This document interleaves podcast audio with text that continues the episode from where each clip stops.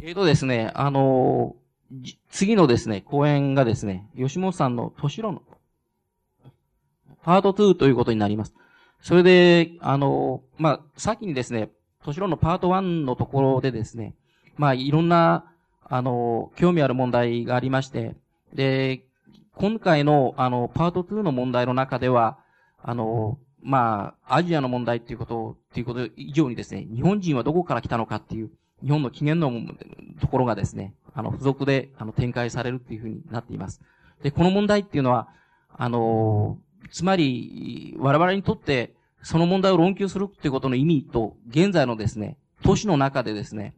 ある意味では逆に自分の出自が全部消えていくっていうふうに都市の問題が登場するっていう問題とのですね、連関がありまして、そこのところはあの、僕もまあ、ぜひ聞きたいっていう問題であって、あの、だいにかいめのパートにの中ではですね、その問題をあの、展開していけると思います。それじゃあ、あの、パートにの方へ。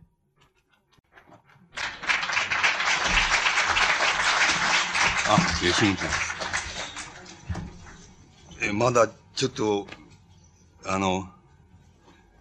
ぼやってして目が覚めないとかありますけども、えー、あの、始めたいと思います。で、この、都市っていう、あの、概念ですけども、あの、どこからいつ、その、都市というかっていうことが、まあ、えー、まず一つ問題になるわけです。で、その、えー、どこからいつ都市になるかっていう場合に、その、うーん、その、様々な都市の、お、えー、規定の仕方っていうのが、あるわけで、一つはまあ、例えば、えー、農村から、つまり、え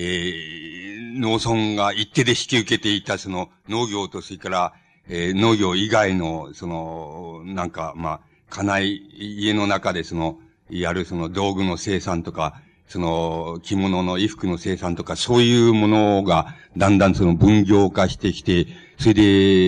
で、これは、農村の中では、ちょっと収まりがつかないみたいになったときに、じゃあそれを、えー、その農耕の他にそれをやる人が、その、出てきて、そしてそれが、あの、都市を作って、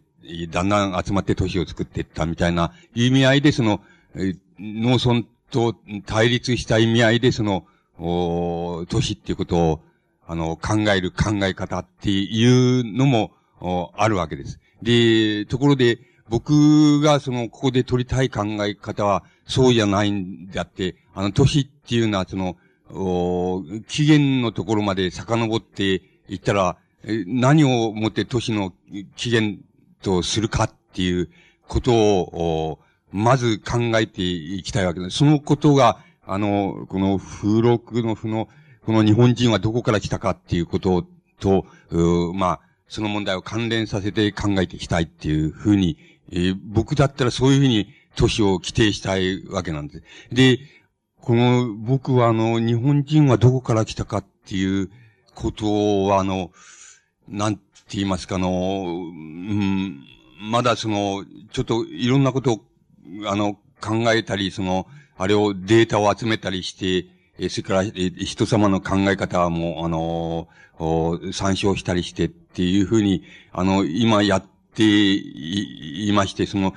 あの、いつかもっと、あの、なんて言いますか、もっと、あの、それが蓄積された時に、あの、一度やってみたいなっていうふうに、あの、本格的にって言いますか、あの、やってみたいなっていうふうに思ってることなんです。それで、あの、もちろん、これは例えば、あの、柳田国男がその日本人はどこから来たかっていうふうに考えた場合の、その考えた場合には、い、いわばその、え、なんて言いますか、こう、歩くその、なんて言いますか、民族学者って言いましょうか。その日本中の、まあ、全部とは言わないまでもほとんどさんぶんのにぐらい、まあ、半分かさんぶんのにぐらいは、もうとにかく自分の足で歩いたっていう、そういうあの、柳田国男の、その、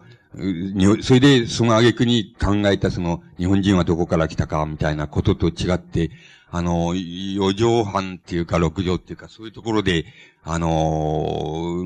ゴロゴロしながら、その、考えたっていう、そういう、あの、つまり歩いたことはあんまりないっていう、そういう人間の、あの、描く、その、日本人はどこから来たかっていうのを、一度やってみたいんだっていうふうに思って、あの、来てるわけなんですし、で、この、あの、そんなことは一体何になるかっていうこともあるわけですけども、それは、あの、日本人っていうのは分かりにくいなっていう、あの、自分も分かりにくいけど、あの、人も分かりにくい。で、あの、その人も分かりにくいっていうことの中に、なんか、その、人種的問題とか、その民族的問題とか、そういうことも含めて、あの、非常に分かりにくいなっていう、あの、非常に多様だなと言いましょうか。そういうところがあって、そういうことはやっぱり、ちょっと、はっきり、どっかではっきりさせないと、なんかどう、何を考えても、あの、それからどっからどういう考え方を入れてきても、なんかみんなどっか違うっていう、それは違うんだっていう、あの、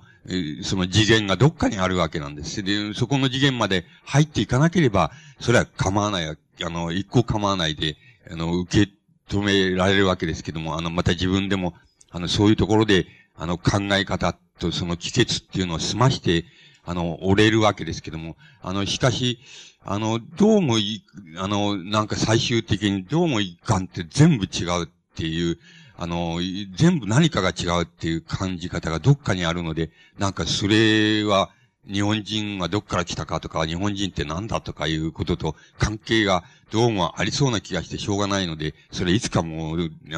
とことんやってみたいっていう欲求があるわけなんですが、あの、それを、まあ、今日はその都市っていう概念をどこまで遡れるかっていうところで、あのー、を考える場合にそのことを少し、その、一緒にその、今のところその、自分が集まったり、その整理したり、そういうふうにしている、その概念の中から非常に、あのー、こう、わかりやすいと言いましょうか。そういうところの問題をまあ一緒に、その、付録としてって言いましょうか、やってみてっていうふうに、あの、思ったわけです。で、僕は、あの、都市っていうのは、あの、何かとか、あの、都市はどこから始まるかって言った場合に、あの、えっと、そういう問題を、あの、一貫してしまおうっていうふうに、あの、貫徹してしまおうっていう、それ現在の都市っていう問題まで含め、に来るまで、その、貫徹しちゃ、してしまおうっていうふうに考えますと、あの、都市っていうのは、あの、大体、あの、人間じゃなくて、その、住んでいたのは、その、全部、その、都市の住民っていうのは全部、神々であるっていう、神様であるっていう、いうような、そういうところまで都市っていう概念を、まあ、遡ってしまう。そうすると、その遡った都市の概念っていうのは、まあ、一応その幻想の都市だっていうふうに考えますと、まずその幻想の都市っていうのは、あのー、まあ、ちゃんと日本、我々の、その、起源に即して、あの、一緒にしたいわけで、即して申し上げますと、その、三つのタイプが、あのー、あると思うんです。その、都市のタイプがあると思うんです。一つは、あのー、つまり、あの、日本の場合には、その、なんて言いますか、えっと、地政上、その平野のすぐ外れのとこに、ところに、その、山があって、その、山の頂上に、その、この巨石、つまり、えー、巨石があったり、その樹木があったりしますと、そういう目立つような樹木があったりしますと、あの、そこをいわば、あのー、なんて言いますか、その中心としまして、その周辺に、あのー、一つのその幻想の都市があって、そこの住人は少なくともその神々であるって、人間じゃない、ないんだ。それで神々が住んでるんだ。それ人間っていうのは、そこではまだ、あの、その、どっかにいるのかもしれないですけども、姿を現してないっていうのは、そういう都市っていうのを想定しますと、それはもう、あの、起源にある都市として、あのー、考えることができるっていうのも、その場合に人間はまだ、その都市の中に住んでいないっていうことになります。もう一つはやっぱり、あのー、えっと、あのー、日本みたいな地勢ですと、この、海岸の、その、あのー、海岸の縁に、その、えっと、この洞穴があるところがあるわけですけども、洞穴っていうのが、あの、いわば、あのー、都市の一番その、なんて言いますか、中心に位置するところで、あのー、そしてその周辺に、やっぱり何か、神、神々みたいなものが、まあ、神々でも何でもいいんですけども、まあ、とにかく人間でないものが、そこに、を中心にして、詰まってる。で、その、洞穴は、あの、ま、なんて言いますか、その明るいところとその暗いところがあって、その明るいところから暗いところへ行った場合には、その、もはや、あの、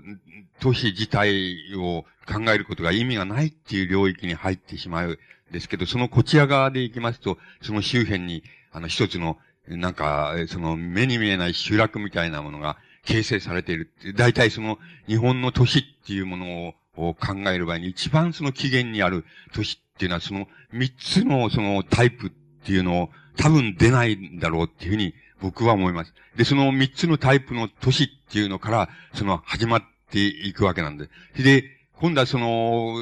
始まっているその都市の住人っていうのがあの、住人がその人間であるっていう、つまり住人としてその人間が出てきたっていうふうにあのー、なってきますと。そうすると、あのー、その、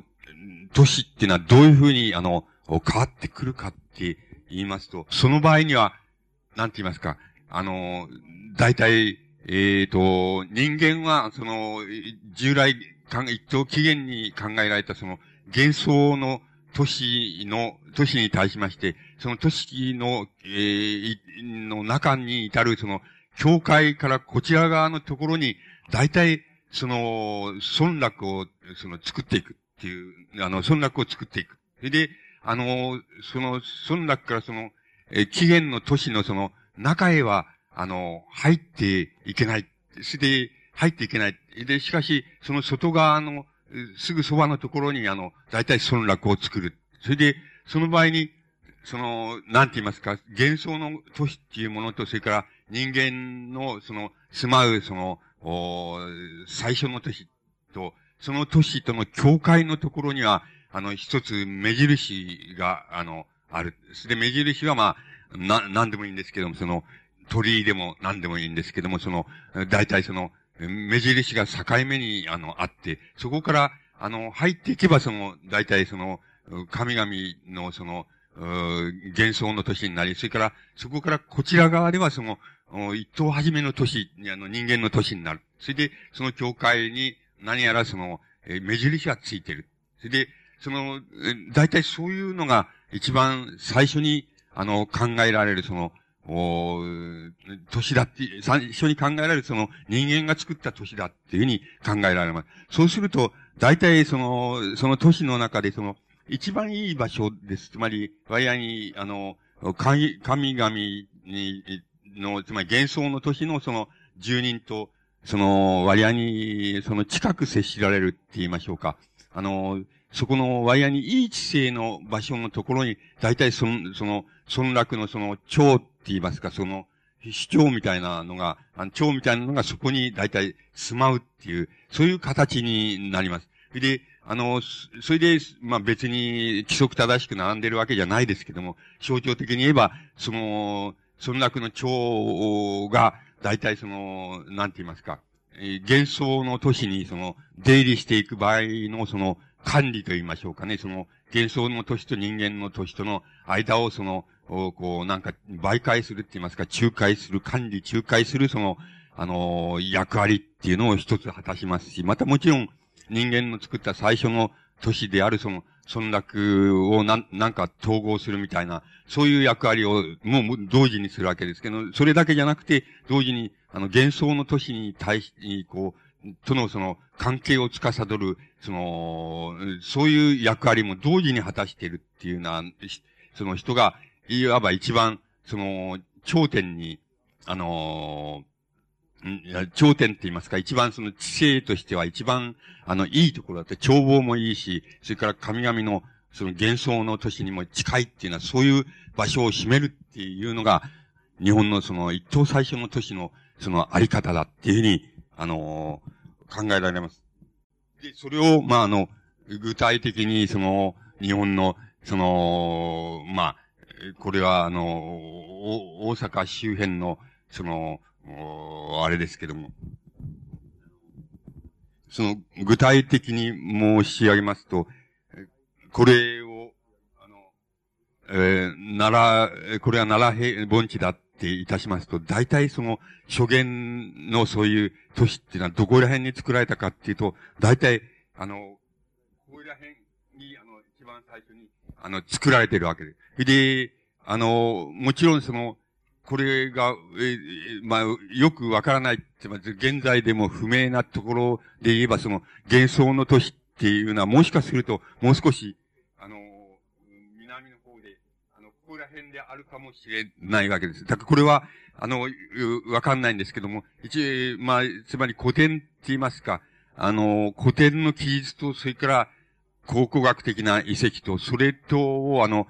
両方こう、合わせたりしますと、大体その、初見の都市っていうのは、え、こう、奈良盆地のその、南側から少し、あのー、上がったところって言いますか、そこら辺に、大体初見の都市っていうのをこしらえているっていうことが、あの、言えます。で、これはあの、一般の人として、その、そういうことが言えなければいけないわけですけども、一般の人としての、その、代表として、まあ、あの、言えるその、なんて言いますか、古典の最初の記述を見ますと、その、あの、神武天皇っていうのが、要するに、神話の記述、あの、記述によりますと、その、えー、九州の方からやってきまして、それで、えっと、まあ、今で言うと広島県のあたりですか、そこら辺に滞在して、それから、えー、今で言うその岡山県のあたりに少しまた滞在して、そして、この、大阪湾のところからこう入ってきようとして、そこで神話の記述によれば、その、なんか、長曽根彦の、まあ、土地のその、主張です。その土地の、まあ、怒号というか主張なんですけど、それ、それからその、追っ払われて、それで、あの、仕方なしにその、なんかこういうふうに、え、こう、紀伊半島をこう回ってきまして、熊野の方から来て、後ろ側からこう入っていって、この、吉野の方から出てったんですけど、奈良盆地の一番、あの、南側のそこのところへ、あの、入っていくわけです。で、そういうふうな経路になっています。それで、その、そこのところの、えー、入ってきまして、それで、えー、最初に住まわったその、その初見の都市なんですけども、そ、そこに対して、どういう、その、あの、態度を取るかと、その、その図で言いますと、その一番知性のいいところにいる、そういう場所にいる、その、市長の、その娘が、あの、なんて言いますか、その、まあ、奈良盆地のそこら辺のところを歩いてるんです。それでそこのところを、その、えー、何人かの娘たちとは一緒に歩いていると、それを、その、見染めて、それで一番最初に歩いてる、あの、女性がいい、自分がいいっていうふうに言いまして、そこのところに、その、まあ、その、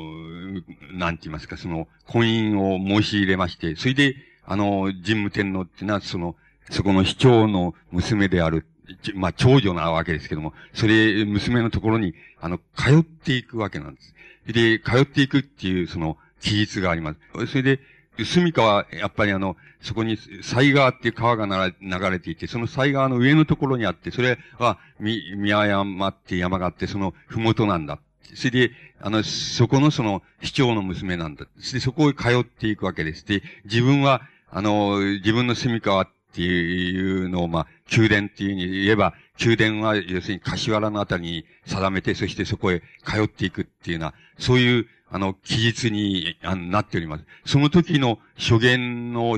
その、都市のその、えー、都市人っていうものを、あの、想定しますと、それ、それは、あの、なんて言いますか、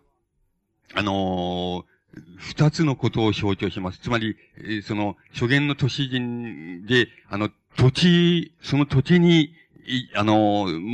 それよりもう少し先に住んでいた人間と、それから、もう少し、その、神武天皇もそうかもしれないですけど、その、執事はそうかもしれないけど、その後から、あの、違う、例えば、あの、もしかすると言葉も違うかもしれないですけども、あの、言葉は同じでも、その、違う文化を持ってそこへ入ってきた。それは公従の人っていうふうに、あの、言いますと、その、初見の都市にはその、いわば、先住の人がいて、そして先住の人、日本人がいて、その後から、その公従の日本人っていうのが入っていった。それで、それで、その、それを、まあ、神武天皇の、その、これは架空の説話であ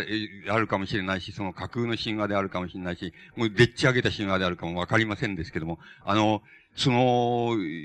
神話の記述で言えば、その、その、公従の人間をその象徴しているっていうのが、あの、その神武天皇っていうのを、あの、説話です。そして、その先住の人を象徴しているのが、そ, その、なんて言いますか、その、えー、諸言の都市の一番地勢のいいところに住んでいたって、そこの、えー、その、えー、娘のところに通って、まあ、通い込んで通っていくっていう、そういう形になって、そこのところはちょうど、言ってみれば、その、先住の人と後住の人との接点になるわけです。で、この場合の先住の人っていうのはもっと、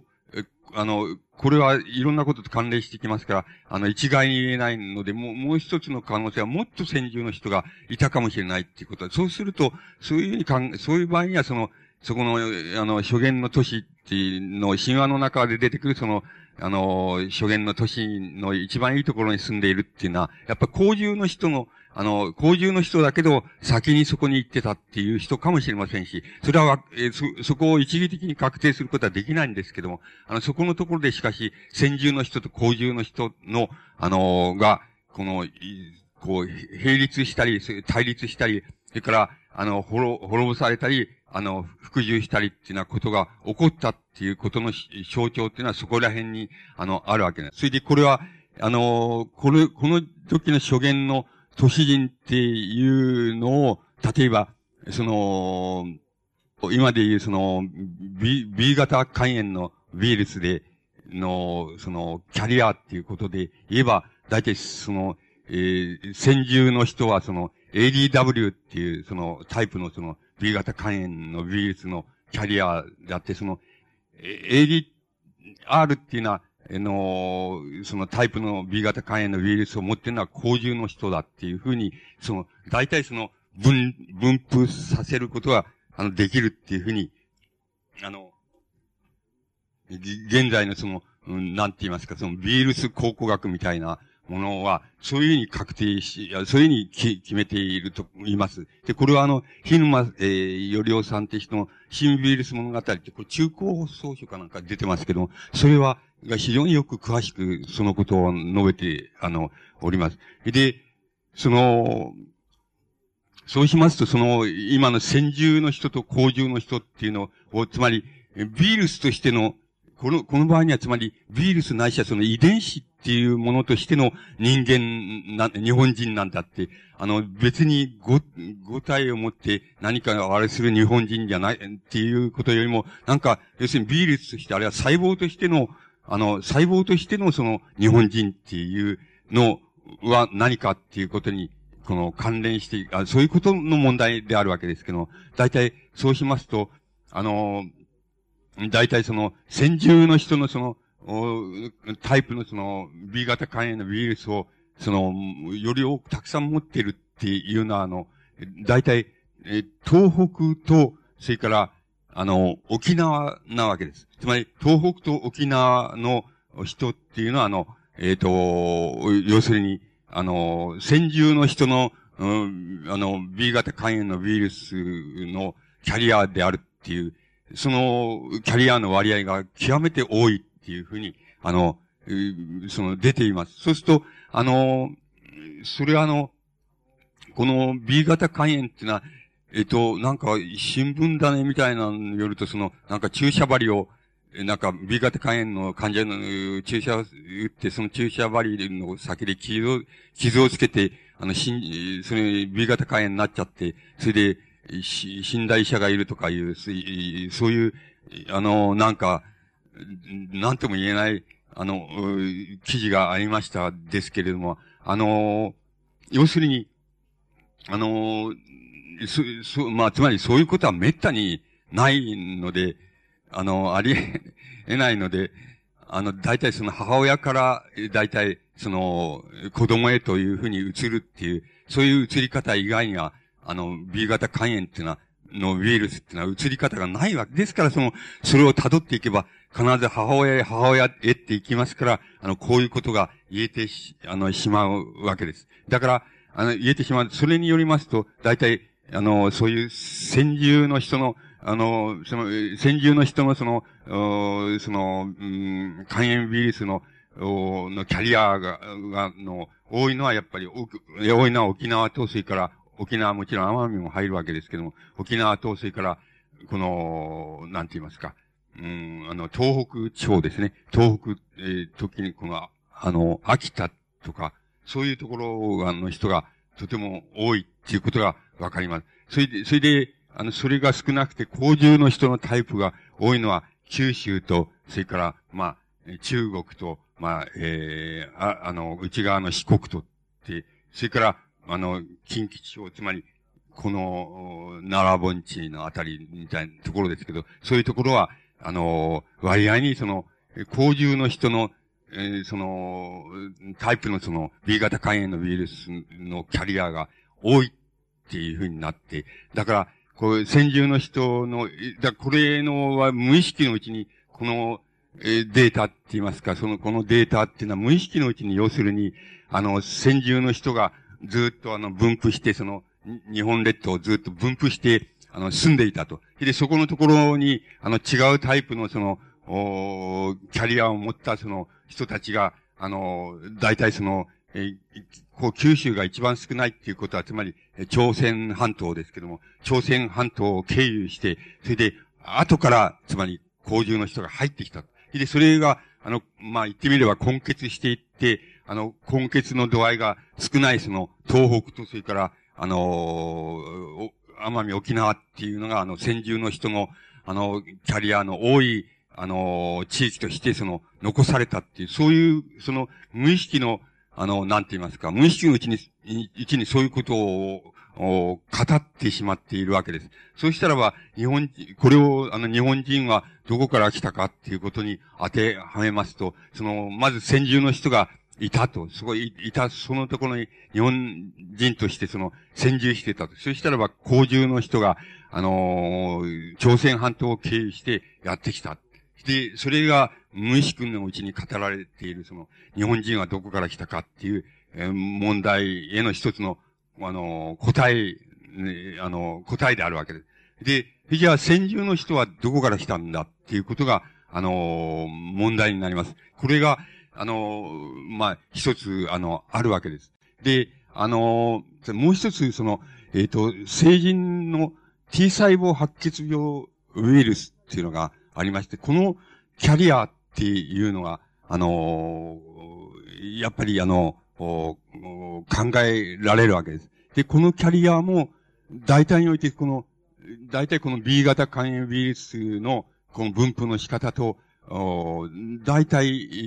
あの、よく、あの、重なるわけです。重なる、多少違うところがありますけど、重なります。で、例えば、あの、一番キャリアが多いのは、あの、アイヌ人、アイヌ人の人です。それ、アイヌ人の人は よんじゅうごてんにパーセント っていうふうに、この本を見ますと、そのデータが出ています。で、それから、あの、もう一つ、もう次に多いのは、沖縄、沖縄の人です。これは さんじゅうさんてんきゅうパーセント の、うん、のキャリアの率だっていうふうに書いてあります。それで、この場合には、その、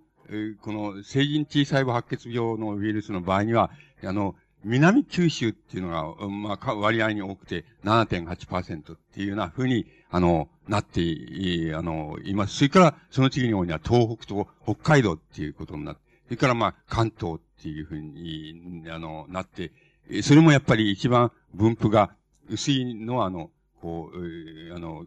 近畿地方っていうようなふうに、あの、なっています。そうすると、あの、そのデータから、行きますと、やはり、あの、B 型肝炎ウイルスと同じ、ある程度、もうほとんど同じように重ねて考えて、えー、いい、いいわけで、あの、先住の人は、あの、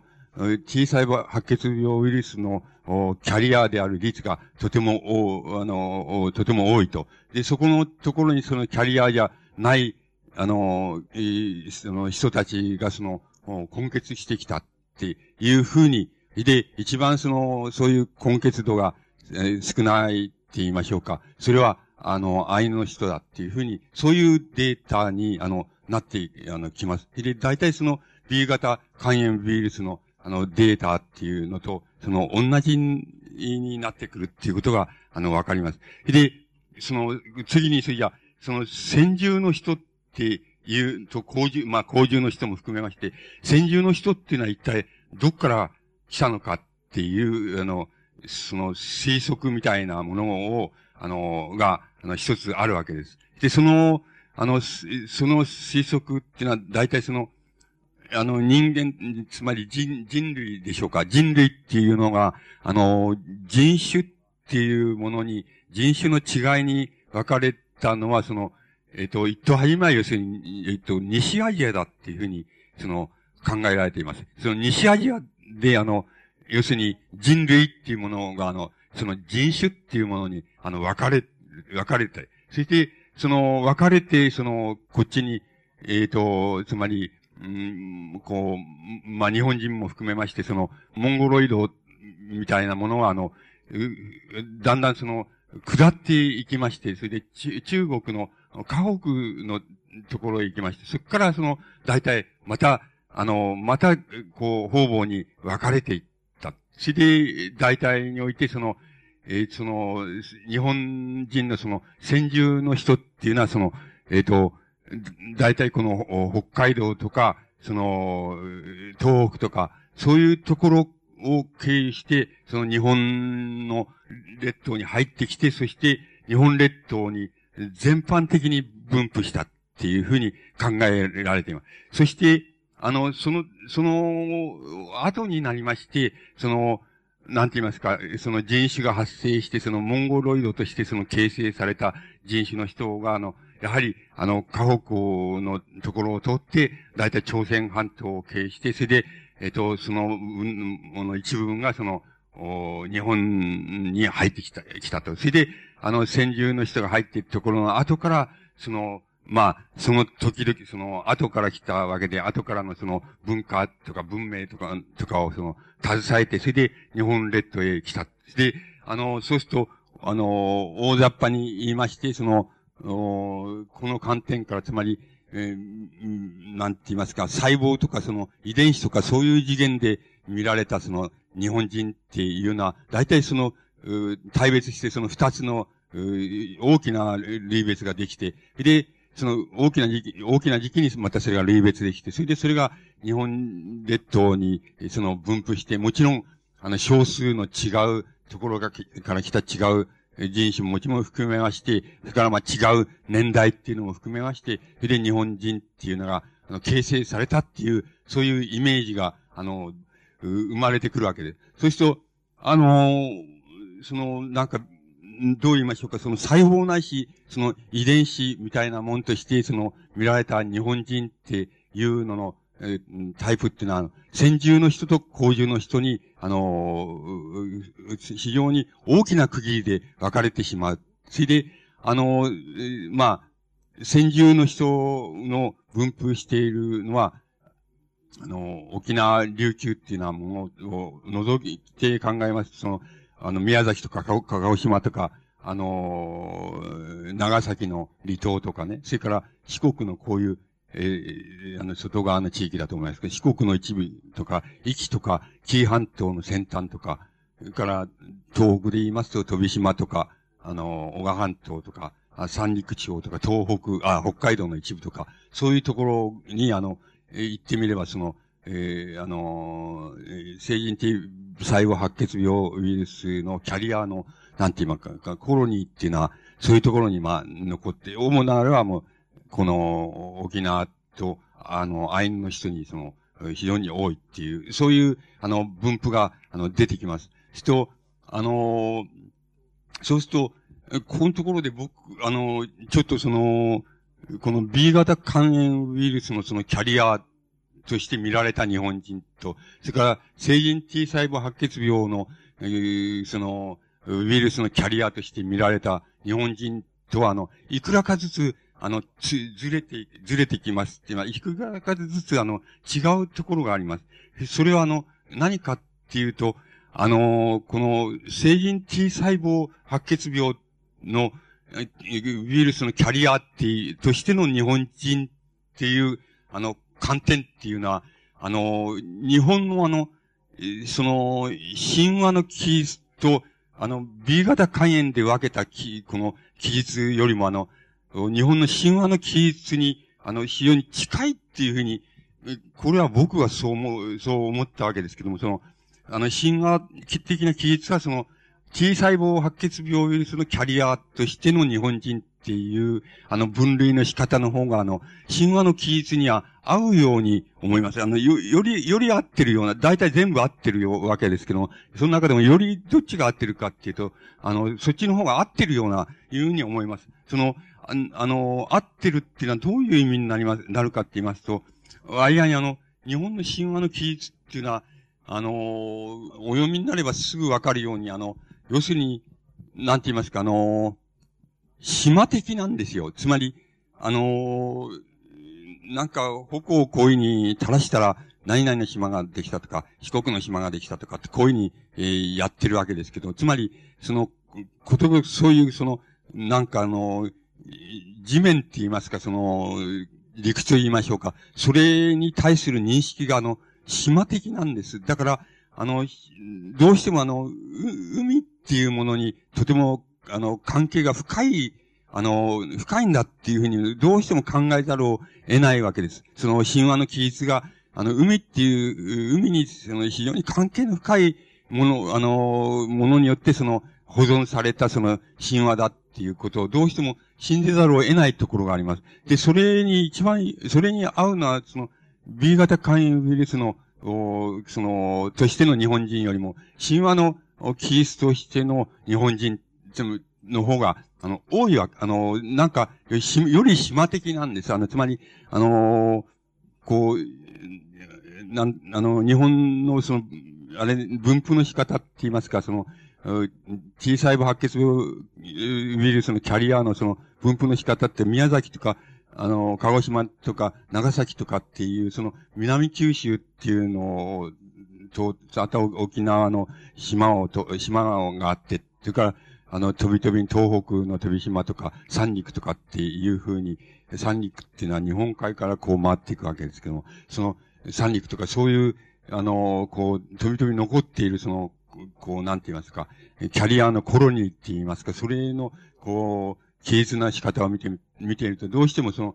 T 細胞白血病ウイルス、つまり、割に島嶼的な、島的な、あるいは海洋的なって言いましょうか、そういう要素っていうのがとても、あのー、こう、より多く感じられるわけ。だから、あの、こちらの方が、えー、その神話の記述と比較すると、合うような気がします。で、あの、そうすると、あの、またこの、あの、先生がその、えー、あの、日沼っていう先生があの、それを、あの、詳しく述べているわけですけども、その、それじゃあ、あの、大陸のどっかにその、例えば、こういう、あの、T 細胞病白血病のそのウイルスを持った人たちが、あの、いるの、人たちのコロニーみたいなのが、どっかに、大陸に、日本に近接した大陸、つまり中国大陸なんか、もちろん朝鮮も含めて、あるかって言ったら、それは全然ない、ないわけです。つまり、それは全然ないっていうことが記述されています。つまり、今までのところ、いろんなところにの、あの、中国の学者、朝鮮の学者とその、なんか、連絡しながら、その、それ調べたけれども、そういう、この、日本で言えば、その、先住人、先住日本人的な、その、なんかキャリアを持った人たちのコロニーっていうのは、その周辺にどこにもないっていうことが出てきます。そうすると、そこのところだけは、あの、つまり、大雑把なことを言っても、言えば言えるけれども、つまり、こういう、じゅうまんねんぐらい前に、要するに、あの、人類っていうのは人種別になっていって、その人種別の、あの、一種類、つまりモンゴロイドみたいなのが、こう、だんだん、こう、下ってきてっていうのは、そういう、大雑把なことは言えるけれども、あの、全然その、この、えー、なんて言いますか、その、T 細胞白血病のウイルスのキャリアが、っていうのは周辺に見つからないわけです。そうすると、そうすると、その、今のところ見つかってないっていうことなんですけども、その、そうすると、要するに、この白血病ウイルスのキャリアっていうのはどこに残ってるかっていうと、日本とそれからアフリカにしか残っていないわけです、そのキャリアは。そうすると、あの、それじゃ、その、どっかにその中継点となるところがなければ、中継点のどっかにその、この、T 細胞白血病ウイルスのキャリアのコロニーみたいなものが、どっかに見つけられない限りは、やはり日本人っていうのは、どっから来たかっていうのは、先住の人たちも含めて言えば、あの、つまり先住の人たち、その、日本人たち、現在の日本人は根血ですから、あの、先住の人のところから、えつまり、えー、縄文なら縄文の初めの頃からって言いましょうか。その頃からの、いる、あの、日本列島にいるその日本人っていうのの起源は、どうしても中間に、つまり、あの、アフリカと、その、アフリカのそのネグロイドと日本のその、つまり、日本人の先に先住していたその高アジア的な人種ですね、高モンゴロイドっていうのを結ぶどっかにコロニーが見つからない限りは、日本人はどっから来たかっていうことは、本当はわからないっていうことになります。で、あの、僕はそのわからないっていうのは大変どう言っていいんでしょう。そのリアルにわからないっていうのは非常によく合うような気がしてしょうがないところがあります。つまり、あの、なぜ、あの、なぜかっていうと、日本語っていうのも、本当はよくわからないわけです。まあ、わかるところもあるんですけども、わからないのがお、ところが多いわけです。つまり、ど、どこの言葉とも、周辺のどこの言葉とも、本当は似ていないって、えー、あの、わずかにその、なんて言いますか、えー、例えば、先住の人と後住の人の、その割合が、その、なんて言いますか、先住の人の割合が多い、その、あの、この、アイヌの人とか、それから、えー、この沖、沖縄の日本人とか、そういう、あの、人たちの、つまり、琉球語とかアイヌ語とかっていうのは、あの、例えば、アイヌ語っていうのは、えー、梅原さんみたいな人が、盛んにこれは日本語とよく、あの、よく似てるっていうようなことを、おっしゃっていますけれども、それから、琉球、琉球語って、沖縄語っていうのも日本語って、いわゆる、えー、その、日本語と、あの、大、大変対応がつくわけでして、だからこれもとてもよく似てるっていうことを、つまりそれは同じ、つまり同祖の言葉であろうっていうようなことが、あの、いろんな意味で言えそうな、えー、わけなんですけど、それ以外の言葉っていうのは、あの、日本語とその、同祖だっていうことを言える言葉っていうのはどこにもないわけです、周辺に。そうすると、あの、だから、どっかにそれじゃ、そんなはずがないのだって、どっかに、あの、どっかにわからない、その、なんか、その、この、小細胞白血病キャリアのコロニーっていうのが見つかりますと、あの、割合に、こんな日本語の正体も日本人の先住の人の正体って言いましょうか、そういうことも、あの、えっと、今よりもはるかにすっきり、あの、こう、すっきりしてきちゃうっていう、すっきり分かってきちゃうっていうことが言えそうな気がします。あの、言葉の要素でもそれが言えそうな気がしますけども、どうしても今の段階だったら、もうわずかに似ているとか、同じじゃないかっていうふうに言えそうなのは、あの琉球語と、それから、あのー、アイヌ語と、そ、それしか、なんか、言えなそうなわけで、あとは全部違うって、どっか違うっていうことで、あの、同祖だっていうふうに確定できないっていうようなことがありまして、それは多分その、わからない、つまり、あのー、なんて言いますか、その、アフリカのその、このネグロイドっていうものと、その、えー、高アジア的な人種との、その、どっかにそれを、二つをその、どっかで結ぶところがあって、その、そこが、あの、見つけられない限り、やっぱり日本人はどっから来たかっていうのはわからないですし、日本人の中のその言葉の中のわからなさっていうのもわからないし、それから日本人もあの、もし、あの、人種的なって言いますか考え方の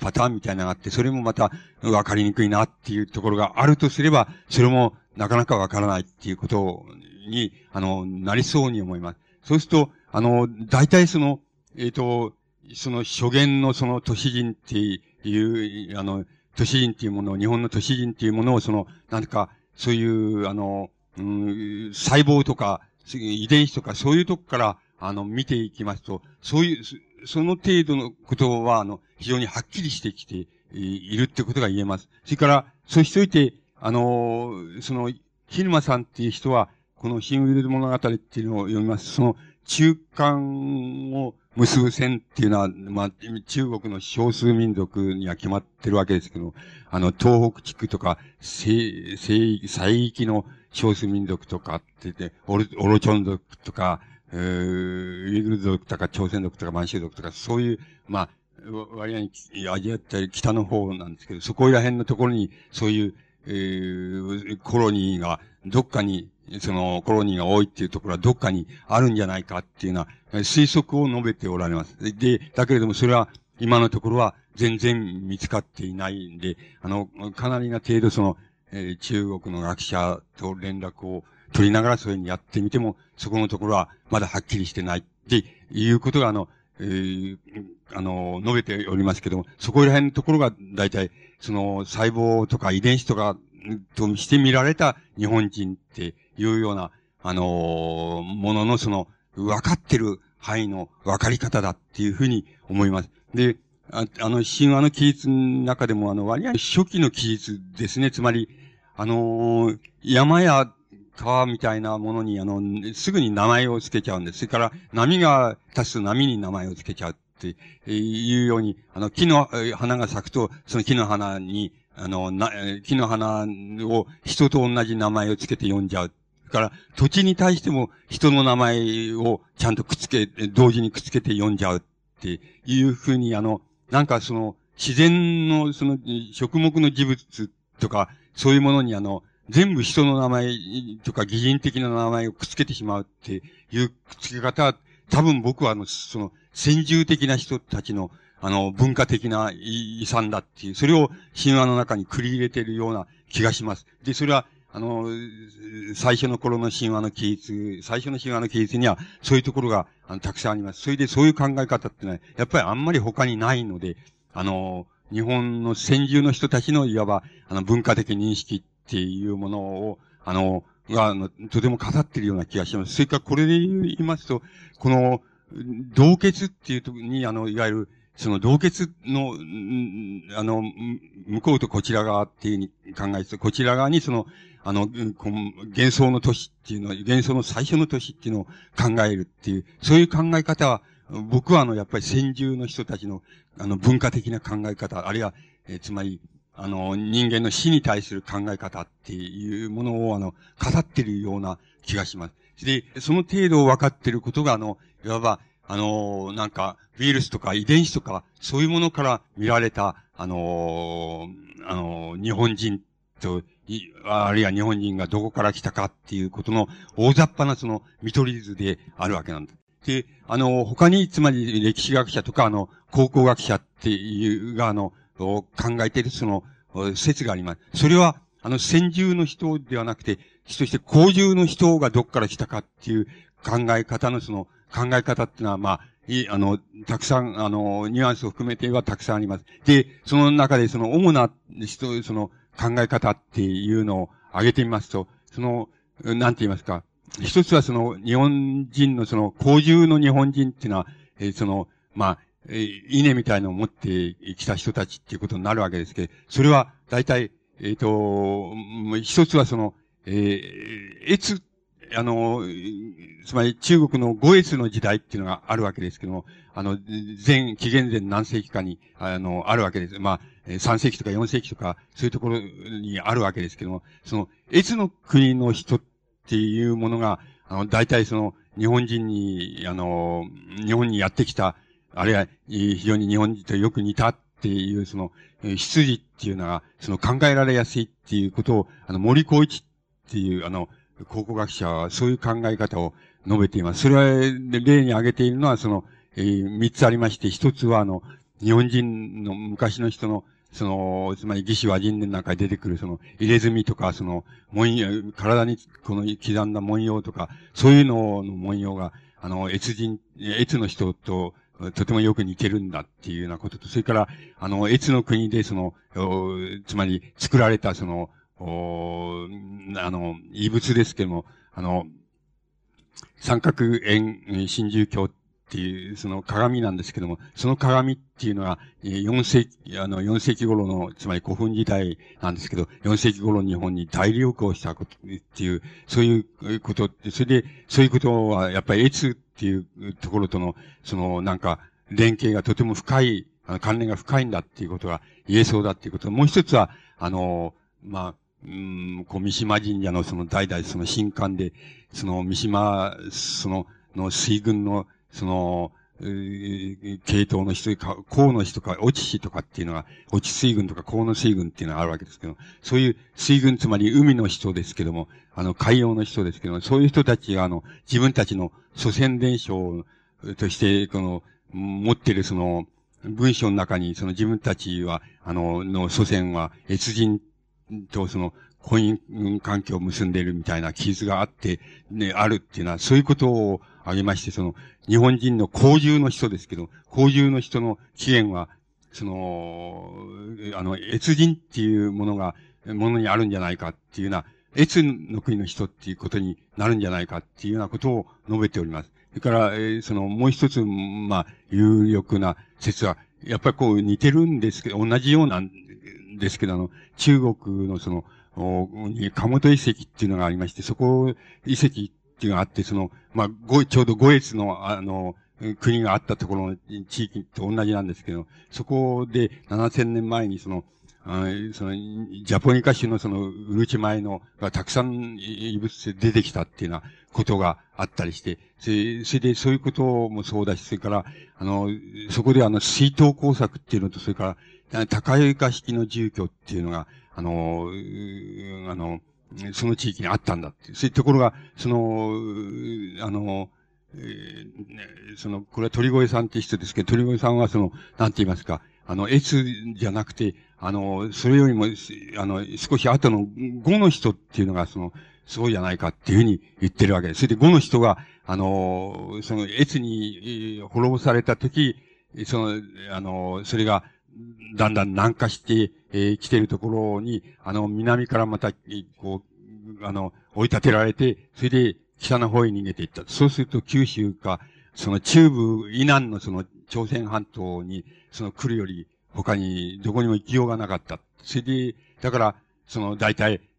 あの、それ、日本人の、その、皇獣の人の祖先っていうもので、稲を持ってきた人っていうな、人たちっていうのは、その、後の、越の人というよりも後の人じゃないかっていうような言い方をしています。で、それのうち、その、えー、後の人のうち、えー、あの、九州に入ってきた人のうち、その、なんか文様が、非常に、あの、鮮やかな文様の土器を作ったり、その、使用したりする。そういうことに長けていた人たちの、が、あの、だいたい機内へ入ってきたんじゃないかっていう、そういう、憶説を立てています。それで、その憶説、その二、そういう憶説は、いわば、これで言いますと、あの、皇獣の人の、皇獣の日本人がどこから来たかっていう問題の一つの、その、仮説って言いますか、仮説として、だいたいそういう考え方を、あの、述べているわけです。で、この考え方の中には、あの、先住の人っていう考え方っていうのは、あの、少しも入ってこない、来ていません。つまり、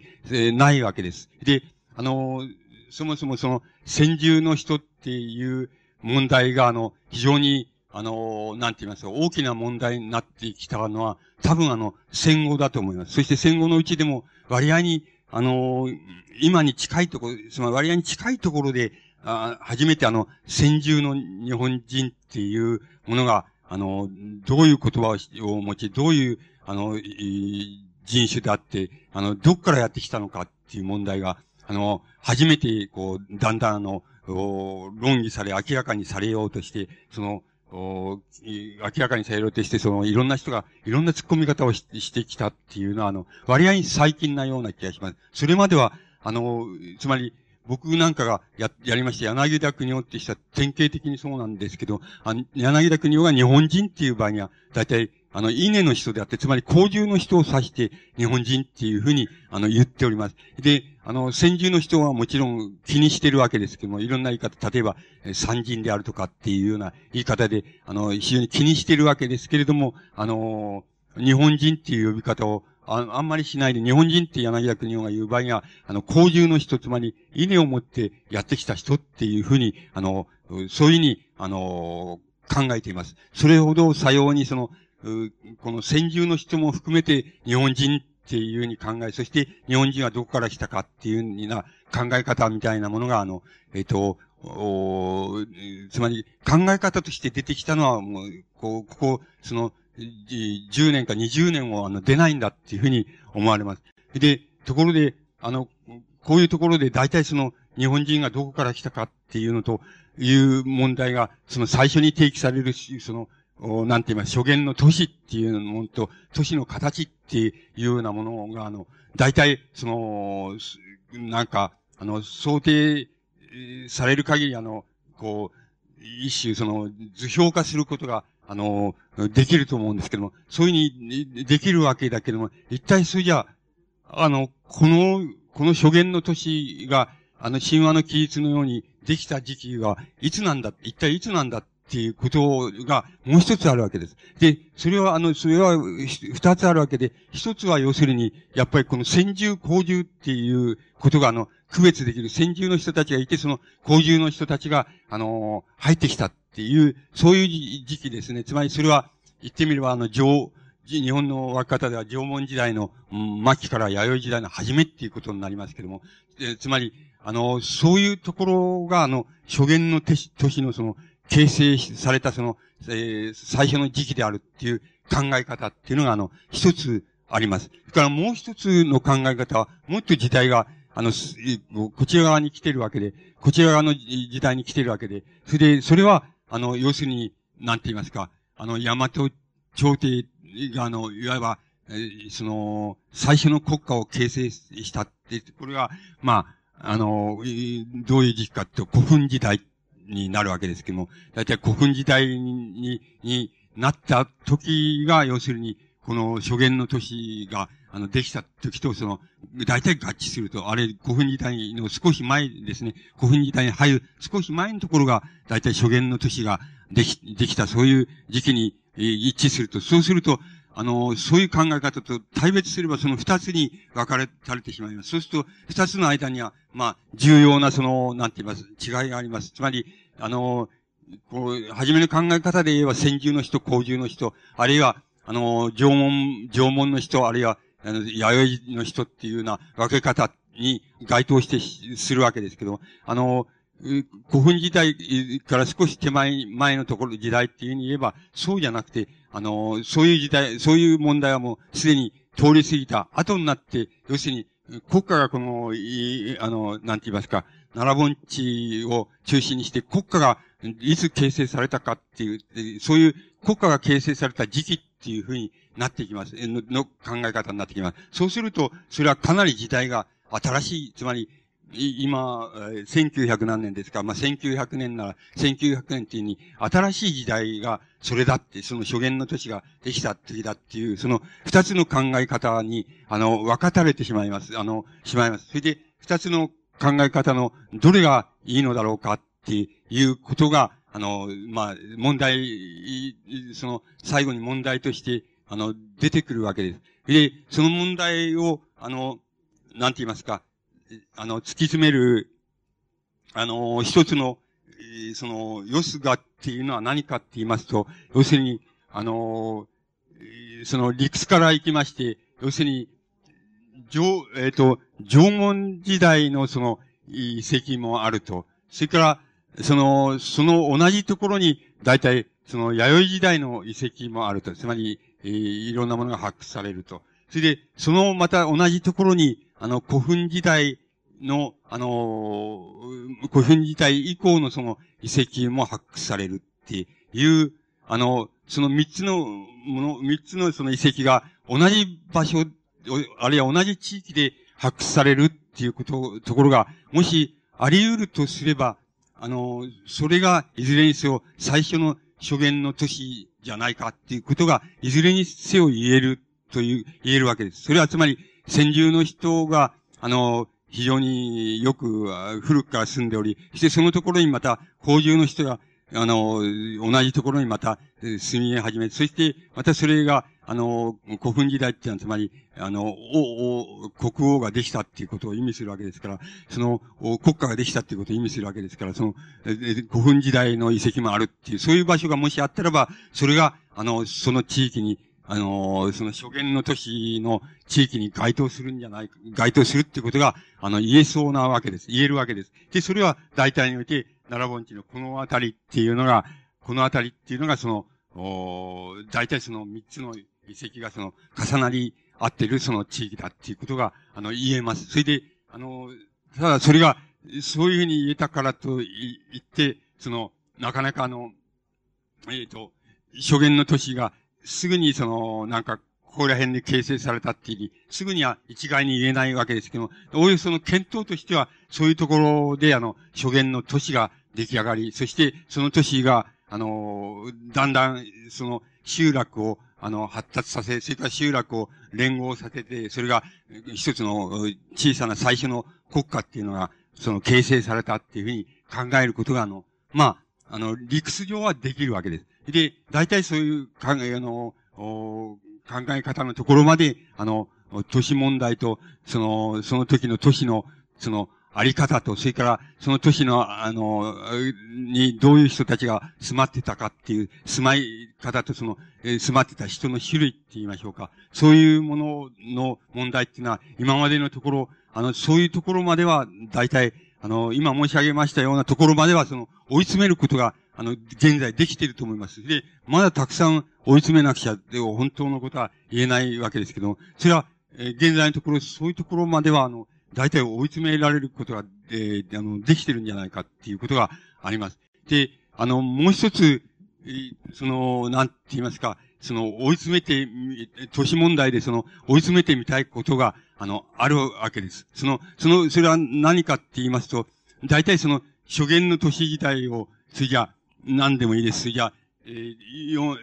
えばよんせんねんまえだならよんせんねんまえっていうふうに考え、それから、え、その、次にその、さんぜんねんまえっていうふうに考えて、その次ににせんねんまえっていうふうに考え、考え、そうすると、あの、えっと、よんせんねんまえと、それからさんぜんねんまえとそのにせんねんまえの、え、つまり割合に初言の都市がこう、う、あの、遺跡上その、え、この、あったそうなっていうふうに思える場所ですけども、こういう場所の、つまりよんせんねんまえとさんぜんねんまえとその、例えばにせんねんまえ、またせんねんまえも、含めていいですけど、その時の、あの、なんて言いますか、この場所を取り巻く、その、なんて言いますか、あの、要するに、地理、地勢が欲しいわけなんです。つまり、そ、その時どういうふうに、この土地がどういうふうになってたんだっていうことが、あの、欲しいわけなんです。で、それは、あの、都市問題として、もう、とても欲しいわけです。つまり、もちろん、これから、例えば、今からその、えっ、ー、と、これが近年作られたもんだと思いますけども、この近年作られたこれに対して、その、それじゃじゅうねんごに、あの、ここは大阪ですけども、大阪な大阪、ここならここっていうのはじゅうねんごに、どういうふうに、あの、どういう、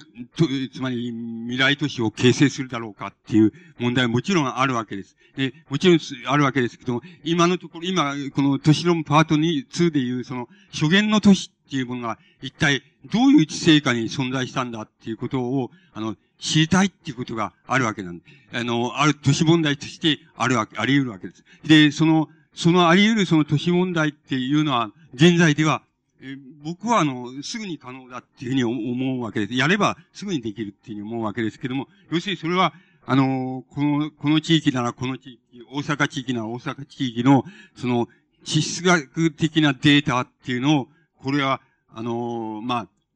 ランドサット衛星からの、この、からの、おあれですけども、あの、地図ですけども、そこの地図に対して、その、なんて言いますか、ここの地質学的なデータっていうのをできる限り詳細に、あの、突っ込みますと、突っ込んで入れますと、簡単に、あの、と思いますけども、簡単に、あの、よんせんねんまえにこの地域のその、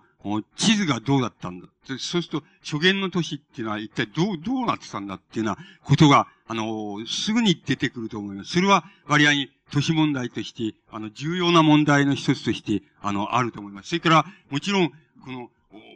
大阪地区っていうのが、それじゃよんせんねんまえにどうだったんだっていう、あの、そういうこともすぐに、あの、地質学的なデータを入れれば、入れてこの、ランドサット、その、あれを取れば、あの、すぐに出てくると思います。そうすると、かな、また、この地理的な意味で、あるいは地勢的な意味で、その、初言の都市のその、なんか、地勢がどうなってたかっていうのが、あの、すぐに、あの、出てくるだろうっていうふうに僕には思われます。で、それは割合に、あの、なんて言いますか、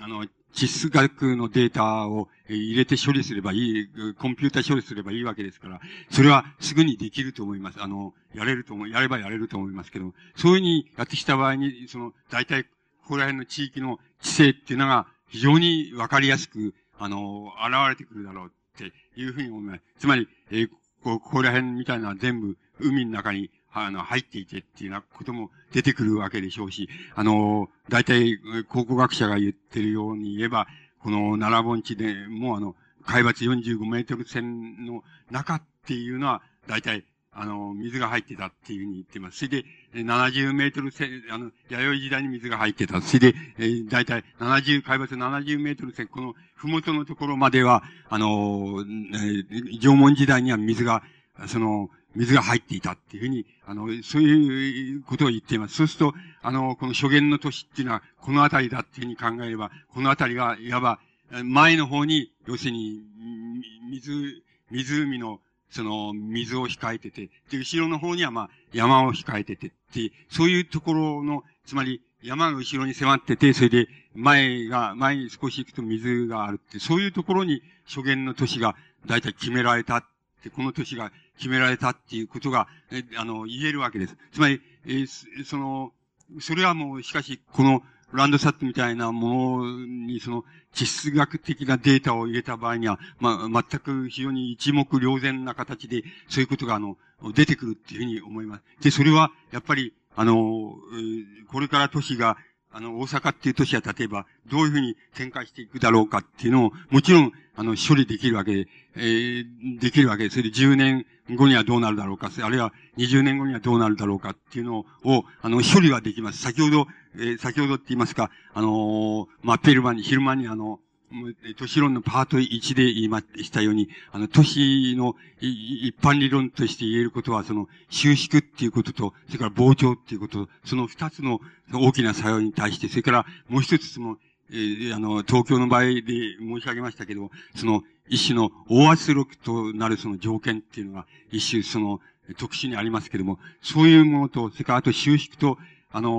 ー、この、拡張っていうのが、あの、大体都市の動き方って言いますか、展開の仕方の、のパターンですから、それは、現在のその、えこういうあれが分かっていれば、あの、地図が分かっていれば、もちろん、あの、じゅうねんごとかにじゅうねんごにどうなるか、どうなってるかっていうのは、もちろん予測地図を描くことはもちろんできるわけです。で、もし特殊な、あの、この、大圧力になる条件っていうのがあるなら、その条件を入れればいいわけですから、そうすれば、あの、にじゅうねんごにこうなってるっていうようなことが、あの、ちゃんと出てくると思います。それと同じように、過去に遡って、じゃあ、あのー、せんねんまえにはここはどうなってたんだとか、にせんねんまえにはどうなってたか、さんぜんねんまえにはどうなってたか、よんせんねんまえにどうなってたか。つまり、それじゃあ、そう、そういうことは、あの、すぐにわかると思う。そうしたら、先住の人と後住の人が、あの、入ってきた時にはどうなって、先住の人だけがいた時にはどうなってるっていうことも、あの、かなり明瞭な、あの、イメージ、っていうようなものを、あの、描けるっていうことが、あの、言えそうな気がします。で、あの、この問題は、あの、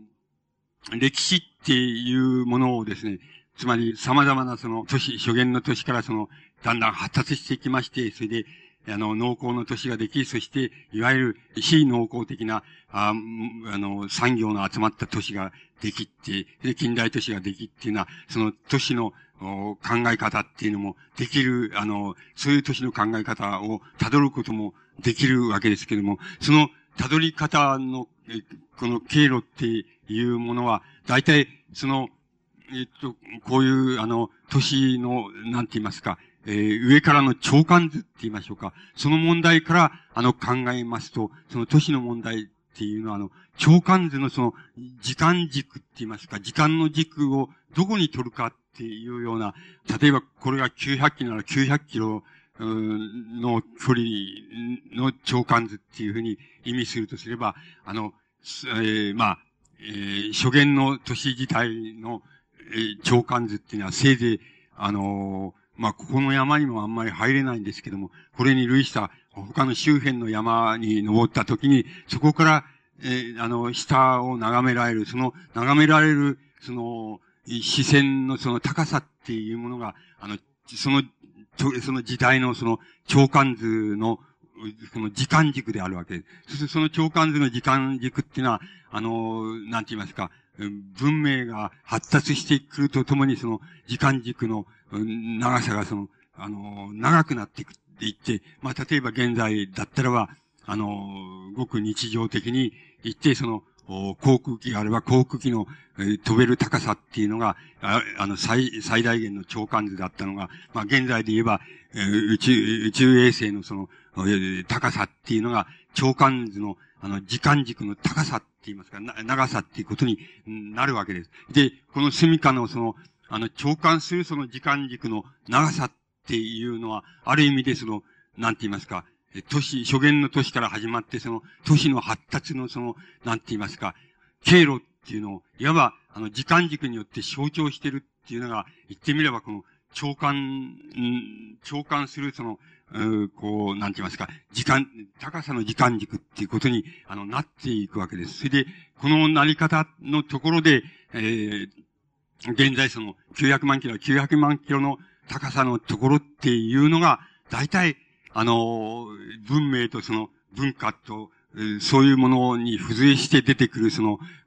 道具っていうものの、あの、一番象徴的な高さになるわけで、その高さっていうのが、